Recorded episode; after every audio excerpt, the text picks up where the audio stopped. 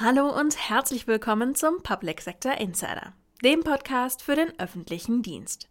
Mein Name ist Tanja Clement und heute beschäftigen wir uns mit dem schnellen Einsatz von verflüssigtem Erdgas, der OZG-Umsetzung und dem EFA-Marktplatz.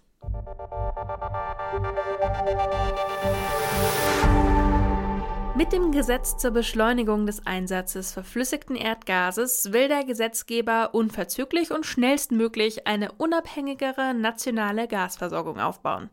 Dafür werden kurzerhand gesetzliche Vorgaben aus dem Umwelt- und Vergaberecht mit diesem LNG-Beschleunigungsgesetz außer Kraft gesetzt. Ein schmaler Grad zwischen pragmatischer Politik und zweifelhaftem Vorgehen, findet unser Kommentator Jörn Fieseler. Sprecher ist Benjamin Hilbricht.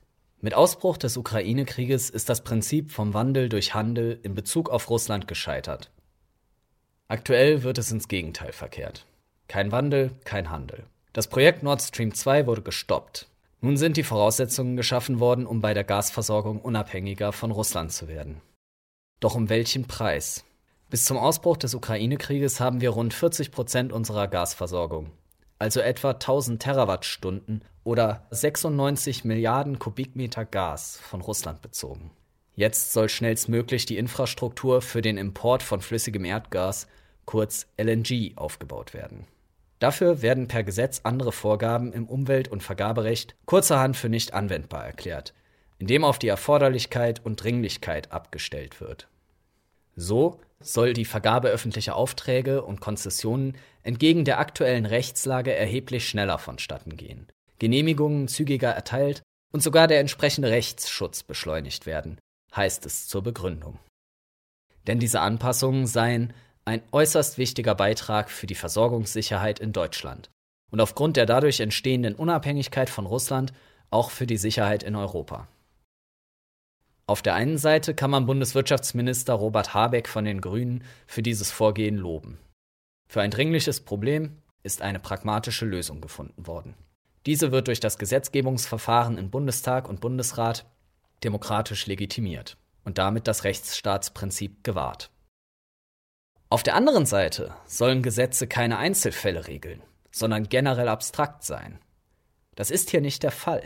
So entsteht der Eindruck, bei aller Dringlichkeit und Notwendigkeit wird das bestehende Recht zurechtgebogen und außer Kraft gesetzt, weil es politisch gerade nötig ist. Auch wenn der Gesetzgeber klare Vorgaben und Bedingungen definiert, das sollte nicht der Anspruch an unsere Normen sein. Zumindest hat es ein Geschmäckle. Übrigens, im Vergaberecht ist dieser Schritt nicht neu. Sei es beim Konjunkturpaket 2 aus dem Jahr 2009 bei der Flüchtlingskrise 2015 oder im Zuge der Corona-Pandemie 2020.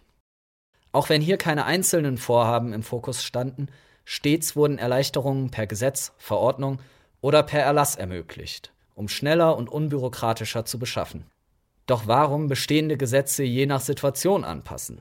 Wäre es nicht besser, das Vergaberecht generell zu erleichtern, sodass es auch in der Krise anwendbar ist? Das wäre wirklich pragmatisch. Knapp 11.000 Kommunen gibt es in Deutschland. Klar, dass hier die Umsetzung des Onlinezugangsgesetzes an ihre Grenzen stößt. Viele Kommunen sind zu klein, um sich neben dem Alltagsgeschäft noch intensiv mit der Verwaltungsdigitalisierung zu beschäftigen. Außerdem sind die Gemeinden zu heterogen, damit das Einer für alle Prinzip, nach dem ein Bundesland digitale Verwaltungsleistungen für alle anderen mitentwickelt, wirklich greifen kann. So ist es nicht verwunderlich, dass sich im Verhältnis zwischen OZG und Kommunen immer wieder Diskussionen entzünden. So war es auch auf dem Digitalstart 2022. Mein Kollege Sven Rudolph hat die Details. Je näher die nicht mehr einzahlende Umsetzungsfrist des Onlinezugangsgesetzes OZG Ende 2022 rückt, desto hitziger werden die Diskussionen über die Gründe des Scheiterns. Neben dem Sinne einer solchen Frist rückt dabei vor allem ein föderaler Akteur in den Fokus, die Kommunen. Noch immer so die Vorhaltungen von Bundes- und Landesebene würden nicht alle Kommunen beim OZG mitziehen. Andersherum bemängelt die kommunale Seite unter anderem, in Entscheidungen nicht gut genug eingebunden zu sein. Auf dem digitalen Start 2022 spitze sich die Debatte zu.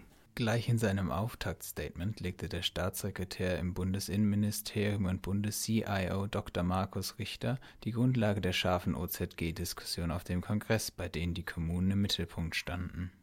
So richtig zufrieden können wir nicht sein, konstatierte Richter. Zwar seien digitale Lösungen oft und schnell verfügbar, die OZG-Umsetzung scheitere jedoch meist an anderen Dingen, wie zum Beispiel der flächendeckenden Implementierung. Gerade die kommunale Vernetzung laufe in vielen Teilen immer noch nicht gut. Wenn sich Städte oder Landkreise nicht wenigstens mit zwei anderen Kommunen vernetzen, seien Digitalisierungsvorhaben zum Scheitern verurteilt.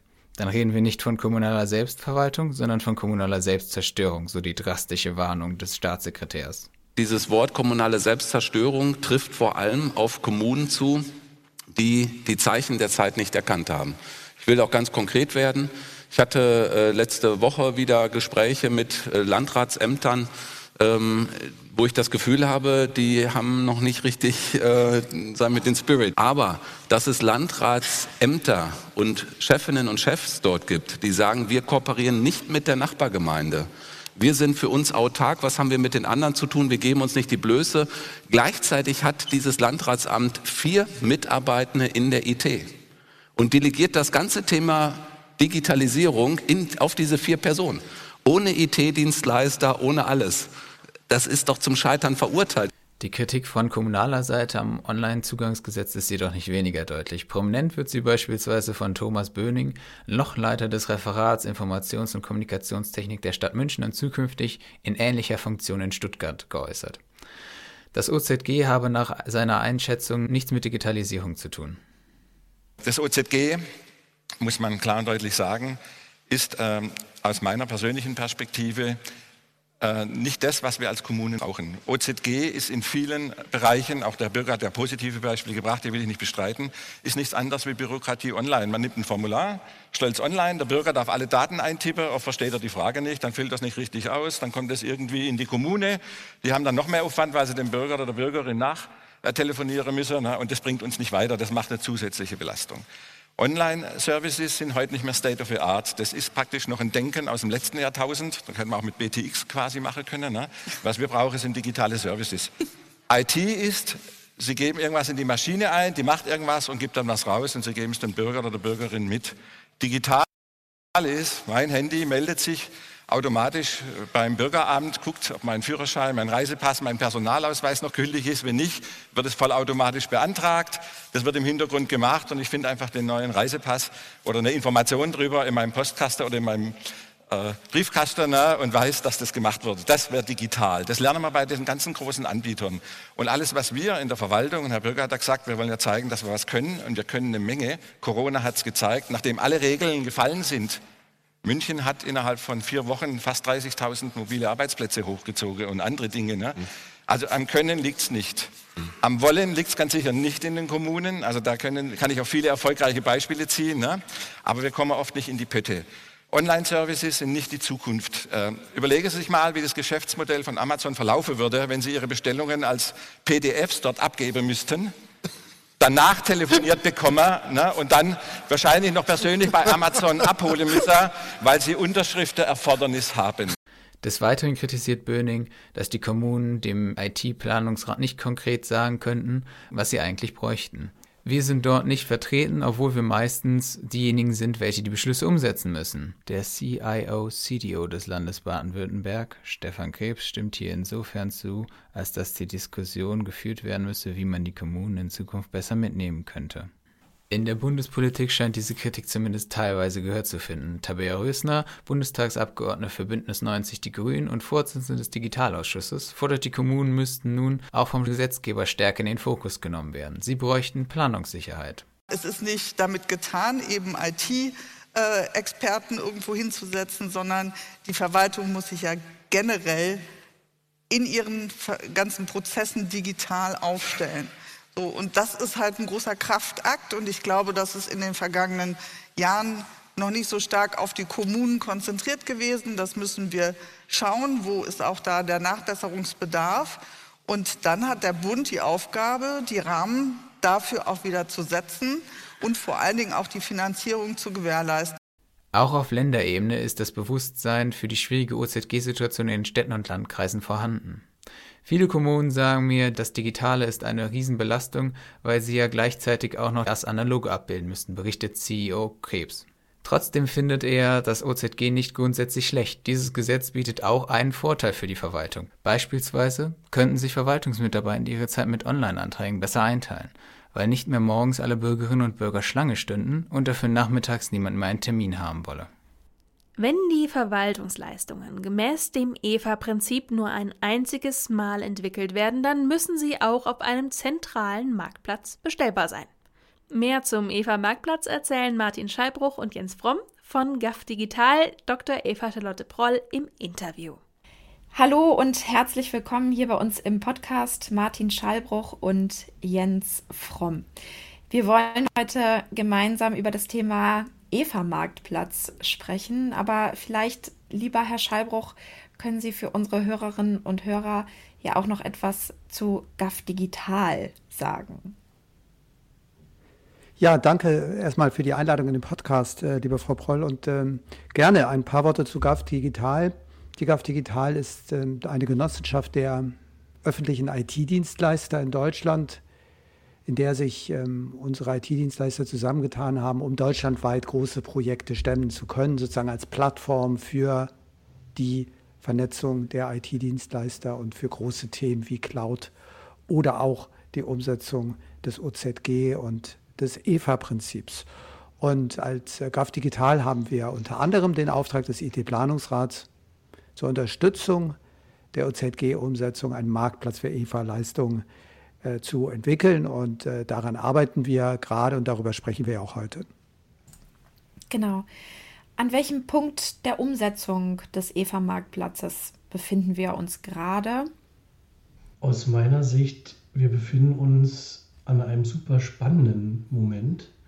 Wir haben seit knapp einem Monat einen ersten MVP, also ein Minimal Viable Product.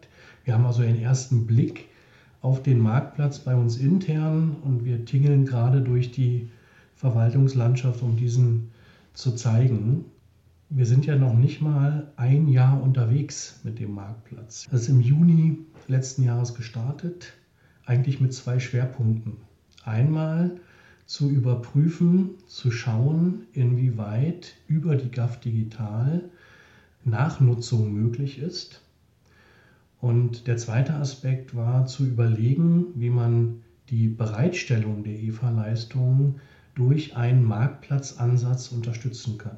Das war sozusagen die, die beiden Ziele, die beiden großen Ziele des Vorprojektes. Ähm, die dann dazu geführt haben, dass ein Hauptprojekt Ende letzten Jahres gestartet worden ist mit zwei wesentlichen Erkenntnissen. Einmal über die GAF Digital können über 80 Prozent der Kommunen erreicht werden über, eine, über ein rechtliches Konstrukt, die Inhouse-Fähigkeit. Und der zweite Aspekt war, dass man eine technische Lösung baut, einen Marktplatz, ich sage mal äh, einfach gesprochen einen Webshop, wo zukünftig EVA-Bereitsteller ihre EVA-Leistung einstellen können und dann über ein Nachnutzungsmodell der GAF Digital oder auch der FitGo, also dem FitStore, entsprechend ähm, anbieten können und durch Nachnutzer nachgenutzt werden können. Das EVA-Prinzip stand ja auch in letzter Zeit immer wieder in der Kritik. Kann der Marktplatz die Anwendung des Prinzips verbessern und wenn ja, wie? Ein bisschen was Allgemeines zu Eva. Eva ist ja einerseits genial, andererseits schwierig. Genial, weil wir in der Verwaltung damit ein Prinzip haben, wie man schneller werden kann, indem arbeitsteilig gearbeitet wird. Schwierig insofern, als die Nachnutzung einer EVA-Leistung, also ein Online-Dienst, der irgendwo entwickelt worden ist, nehmen wir an Wohngeld, in der Fläche in Deutschland durch andere Länder und deren Kommunen, eine sehr komplizierte Transaktion ist. Das ist eine rechtliche, haushalterische Konstruktion, es ist aber auch eine technische Bereitstellungsfrage.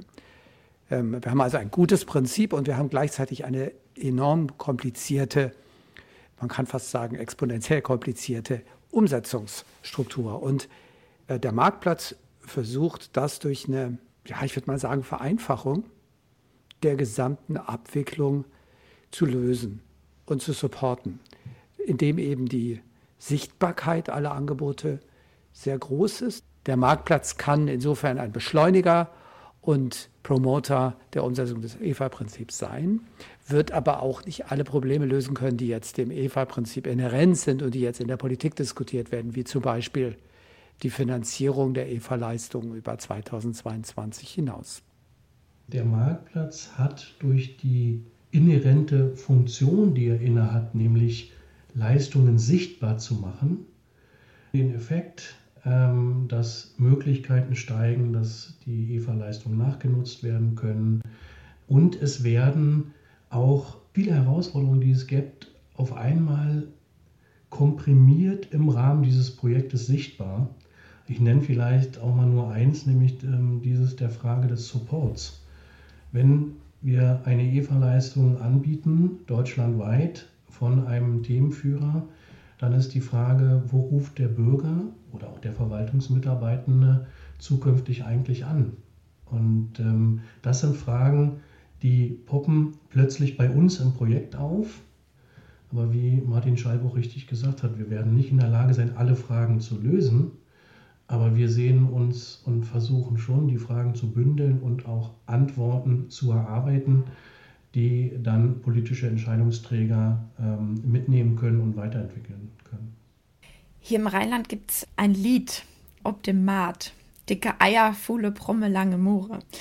Auf dem Markt kann man saisonal nur Obst und Gemüse kaufen. Dann gibt es vielleicht noch Lieferengpässe.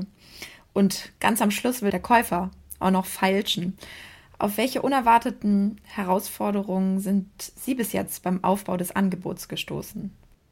Ehrlich gesagt, bisher auf keine unerwarteten, was leider nicht heißt, dass es keine gab oder keine gibt. Als ich von, von Martin Schalburg gefragt worden bin, ob ich dieses Projekt übernehmen möchte und vorantreiben möchte, habe ich von Anfang an gesagt, das Spannendste an diesem Projekt und das Tollste ist eigentlich, dass in diesem Projekt alle Herausforderungen, die es in der Verwaltungsdigitalisierung gibt, dass die an diesem Projekt mindestens mal vorbeilaufen.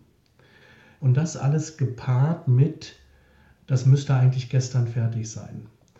Ähm, aber das macht es so spannend und wir lassen uns da auch nicht unterkriegen.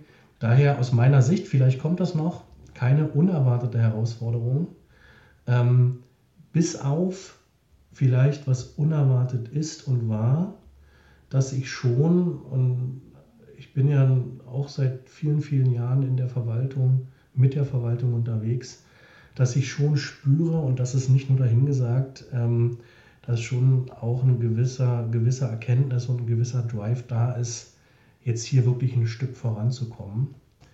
Ähm, dennoch bewegen wir uns weiter in föderalen Strukturen, in heterogenen IT-Infrastrukturen.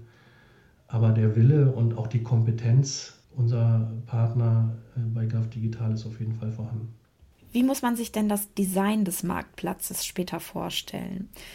Wird es für Kommunen genauso einfach, OZG-Leistungen zur Nachnutzung zu bestellen, wie für Privatpersonen beispielsweise ein Produkt bei Amazon zu kaufen? Das würde ich mir wünschen. Ähm, es gehört aber auch zu einer Ehrlichkeit dazu, es ist ein langer Weg. Die Nutzerfreundlichkeit und das Design das ist ein absolut wichtiges und prioritäres Ziel. Das lässt sich aber nur in Einklang den voraus beschriebenen ähm, Herausforderungen umsetzen. Das heißt, wir sind intensiv, übrigens, das betone ich auch nochmal sehr konstruktiv, intensiv mit der FITCO dabei, ähm, zu überlegen, wie wir die Verträge größtmöglich standardisieren. Weil Sie müssen ja überlegen, in dem Bestellprozess müssen, muss der Nachnutzer und der Bereitsteller von EVA-Leistungen, der muss ja auf der einen Seite ein Angebot machen und der Nachnutzer muss das annehmen. Und das können Sie durchdeklinieren für die technische Bereitstellung. Sie müssen sich vorstellen, wir haben ähm, ganz viele EVA-Leistungen, die jetzt gerade entstehen, die kurz vor dem Rollout stehen. Die haben durchaus unterschiedliche technische ähm, Infrastrukturen, auf denen sie aufbauen. Und das sozusagen auch zu vereinheitlichen. Und ich will vielleicht noch eine Ergänzung machen. Wie sieht der Marktplatz der Zukunft aus? Das, was wir jetzt aufbauen mit dem EFA-Marktplatz, das ist ein Stück weit auch ein Blick in die Zukunft der Zusammenarbeit innerhalb der öffentlichen IT in Deutschland, weil wir werden in eine Form der Zusammenarbeit kommen, dass wir eine Reihe Dienstleister haben, die Leistungen erbringen. Die werden typischerweise als Cloud-Dienste angeboten werden, ob das nun Online oder Fach oder welche Dienste auch immer es sind und die dann bereitgestellt werden und andere werden die leicht übernehmen können. Das ist ja eine Vision. Eine Richtung, in die wir kommen werden, dass also die Leistungen innerhalb des Public Sectors viel schneller auch ausgetauscht werden können und wir viel schneller sind, auch was Innovationen angeht. Und der Marktplatz beantwortet insofern viele Fragen, die wir zukünftig auch ganz allgemein beantworten müssen, wenn es um die Zusammenarbeit in der öffentlichen IT geht und auch um den Austausch von Cloud-Diensten. Ich wollte jetzt zum Abschluss eigentlich fragen, wann der EVA-Marktplatz fertig ist. Jetzt habe ich aber gerade gehört, weiter wachsen ähm, und vor allen Dingen auch das Thema Vision und ähm, Möglichkeit, das auf andere Themen, zum Beispiel Cloud, auch anwenden zu können. Vielleicht frage ich deshalb etwas kleiner. Was sind denn die nächsten Releases oder die nächsten Schritte für den EVA-Marktplatz? Aus meiner Sicht wird der Marktplatz in dem eigentlichen Sinne nicht fertig sein, aber er wird verfügbar sein und er wird bestimmte Entwicklungsschritte haben. Und der nächste große, an dem wir intensiv arbeiten, ist wirklich der Going Live, also wirklich mit einem ersten Schaufenster, wo wir die ersten EVA-Leistungen gemeinsam mit dem Fitstore in oder auf dem Marktplatz zeigen wollen. Das werden sehr wenige sein, das wird sehr übersichtlich sein, aber das ist für uns der nächste Schritt. Mein persönliches Ziel ist vor der Sommerpause, dass wir hier mit einem ersten Schaufenster online gehen unter marktplatz.gavdigital.de. Na, und das Projekt des IT-Planungsrats, was jetzt beauftragt ist, äh, sieht vor, dass wir bis November äh, all die wesentlichen angesprochenen Funktionalitäten bereitstellen und äh, dann wird man sehen, wie in welchen weiteren Ausbaustufen wir in neue Themen hineingehen. Super, danke schön. Vielleicht noch eine allerletzte Frage, die kann auch ganz kurz beantwortet werden. An wen können sich Interessierte wenden, wenn sie Fragen zum EVA-Marktplatz haben? Also am besten eigentlich über die gavdigital.de Webseite. Da finden Sie einen Link. Ansonsten gerne auch über die E-Mail-Adresse marktplatz.gavdigital.de. Super. Dankeschön, Martin Schallbruch und Jens Fromm. Gerne. Vielen Dank. Über die Verwaltungsdigitalisierung kann man aber nicht nur auf Bundesebene sprechen. Auf dem Kongress Baden-Württemberg 4.0 am 30. Juni wollen wir die digitale Transformation auch auf Landesebene vorantreiben. Alle Informationen dazu finden Sie auf bw-4-0.de. Und damit verabschiede ich mich schon wieder für diese Woche. Wenn Sie Fragen oder Anmerkungen zu unserem Podcast haben, dann freuen wir uns über eine Mail an podcast.behördenspiegel.de. Vielen Dank fürs Zuhören, machen Sie es gut und bis zum nächsten Mal.